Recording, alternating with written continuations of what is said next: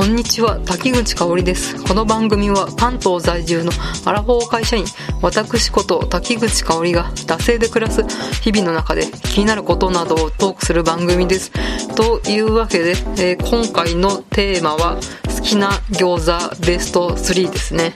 まあ、皆さん餃子お好きですか？まあ、完全食なんてね、言われたり、えしますけれど、まあね、餃子ね、こう、白米のお米にこうバウンドさせて、まあ、ご飯のお供としても最高ですし、こう、ビールやハイボールのお酒のおつまみとしても最高ですよね。というわけで、今回は、えー好きな餃子ベスト3の方を突然ですが、発表していきたいと思います。はい。えーでは、ベスト3、えー3位、第3位、じゃじゃん。餃子の王将の餃子。まあ王道ですね。みんな大好き。餃子の王将。まあ全国チェーンでどこでもね、食べられるっていうことで、えー皆さんご存知かと思いますけれど、まあジューシーで肉汁の旨味がこう滲み出るっていう王道中の王道ですよね。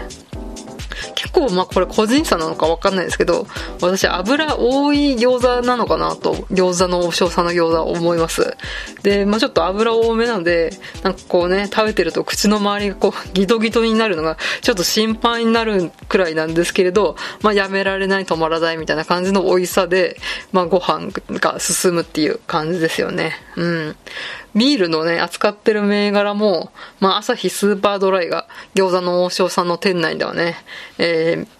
飲めるんですけど、まあ、さっぱりクリアドライの喉越しな、えースーパードライと、この油多めの、えー餃子の王将の餃子って、えー相性バッチリなのかなと思って、やっぱしね、こういうね、えー相性みたいなのも考えて、この朝日スーパードライってところを餃子の王将さんは選択してるのかなと思いました。はい。えーでは、えー次、第2位。えー餃子の満州の餃子。まあ、多分、これね、全国チェーンの、えーお店ではないので、知ってる人ごく一部な気がしますけど、まあ、一応ね、餃子の満州さんの説明をしますと、本社が埼玉県の川越市なんですね。うん、埼玉県発祥で3割うまい。のキャッチコピーで、えー埼玉、東京、群馬を中心に、えー展開している、まあ、餃子てチェーン店ですね。うん。2012年以降は大阪と兵庫にも、えー出店しているらしいので、まあ、ちょっと関西の一部でも、えーお店の方があるっていう感じで、まあね、まあ、埼玉メインの話で、ね、他のね、うん東北の方だったりね、九州だったり四国だったりの方で聞いてる人はもう全くもってね、うんそんなん知らねえよっていう感じの埼玉のローカルチェーンの話で申し訳ないんですけれど、まあ餃子の、えー満州がうまいっていう話です。うん。まあ、先の第3位で出た、うん、餃子の王将の餃子は結構油ぎっしゅみたいなところがあって、まあこうね、ギトギトになりながら、この肉汁の旨味を、うんすするみたいなところがあると思うんですけど、まあそれにね、うん、対してこの満州の餃子っていうのね、こうカルッとサクッと、スナック感覚で食べられるっていう、そういった餃子になりますね。うん。まあ、もちろんね、焼き目はサクサクで、えー表面の皮ももちっとしてて、もちろんね、熱々な肉汁も滲み出るっていうね、まあ、割としっかりした味わいなんですけど、うん、なんか全体的にね、ライトな感じがあるんですよね。もしかしたら、ニンニクをそこまで使ってなかったり、まあこの豚肉と牛肉のあの、なんかこうね、割合みたいなのが、こう、豚が多めとか、そういうのがあるのかもしれないんですけど、うん。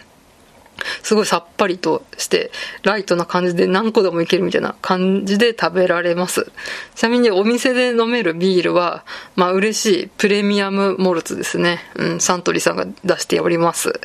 まあしっかり香りとコクのあるプレミアムモルツのビールと、こうリーズナブルな、うん、満州の餃子っていうおつな組み合わせでまあね、一杯たしなめるってところが、まあ満州の良さなのかなと思います。はい。では、栄えある、えー餃子ベスト1位ですね。えーモランボン、もちもち食感餃子の皮、厚め大判、16枚入りっていうことで、栄えある第1位は、手作り餃子です、なんと。まあね、このね、モランボンね、もちもち食感餃子の皮集め大判はですね、あの、普通の餃子の、うん、皮って大体25枚とか20枚とかで結構多めにね、入ってることが多いんですけど、まあね、家族がね、なんか5人家族とか、そういうんだったらいいんですけれど、まあこのね、やっぱ一人暮らしとか、まあ少人数で暮らしてる人には、まあそんなにね、20個とか25個とか、うん、生産してもね、食べきれないよって思うかもしれないんですけど、このね、モランボンのね、この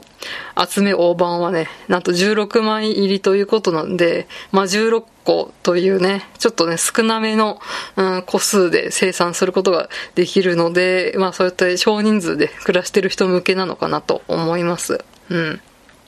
で、このね、えー、この集め大判モランボンのやつは、うん、まあ自分でね、集めって言ってるぐらいなので、えー、で、大判って言ってるぐらいなので、皮が普通のやつより2倍ぐらい、うん、違うらしいです。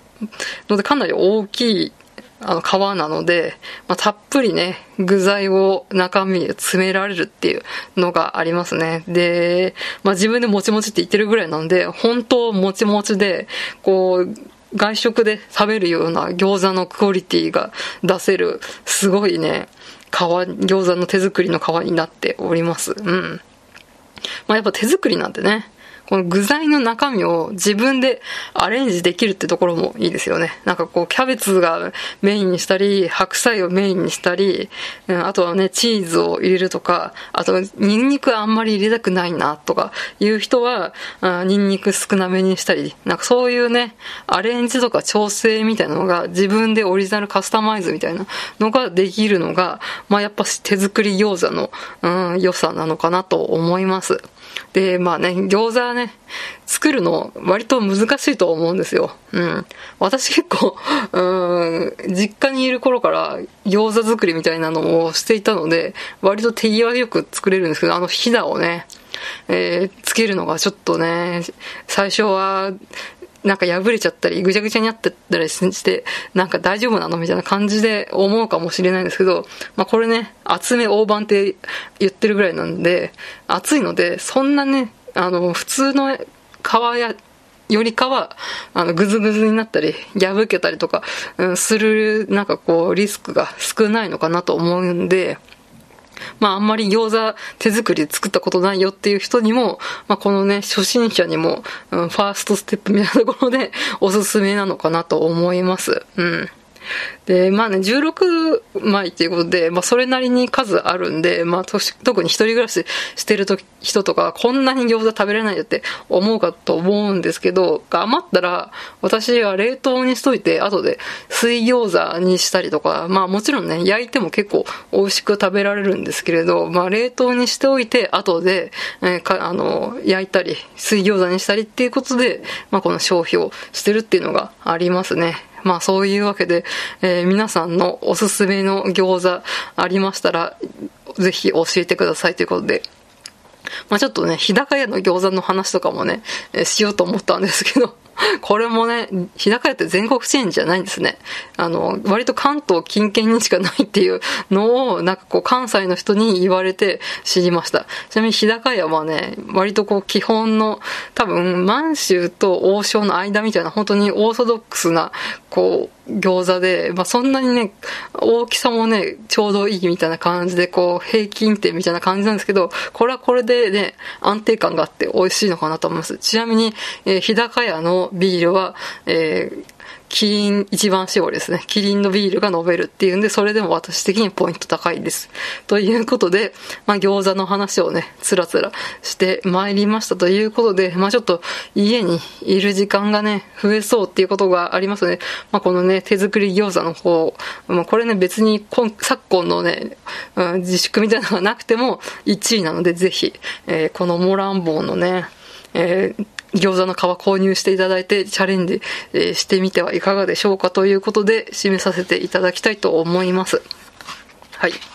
えー、番組へのご意見、ご感想は、マシュマロまたは番組ツイッター、だせ2018まで、えー、番組ハッシュタグ、シャープ、だせ黒、漢字でだせ、えー、カタカナで黒で感想とつぶやいてくださいということで、あと、ちょっと前にラジオトークの方であの、コロナの 対策をしたら四十肩になったって話をした時に、ラジオトークの方で差し入れをね、何個かいただいたりとかして、本当にありがとうございます。まあ、匿名の方だったんですですけど、まあ、本当になんかこうね、ちょっと、うん、私の肩の痛みが和らいだ気がします。今はね、割ともうほとんど痛みの方はないので、えー、ほぼ復活ということでやっておりますので、まあ皆さん、まあいろいろ大変ですが、まあ餃子を食べて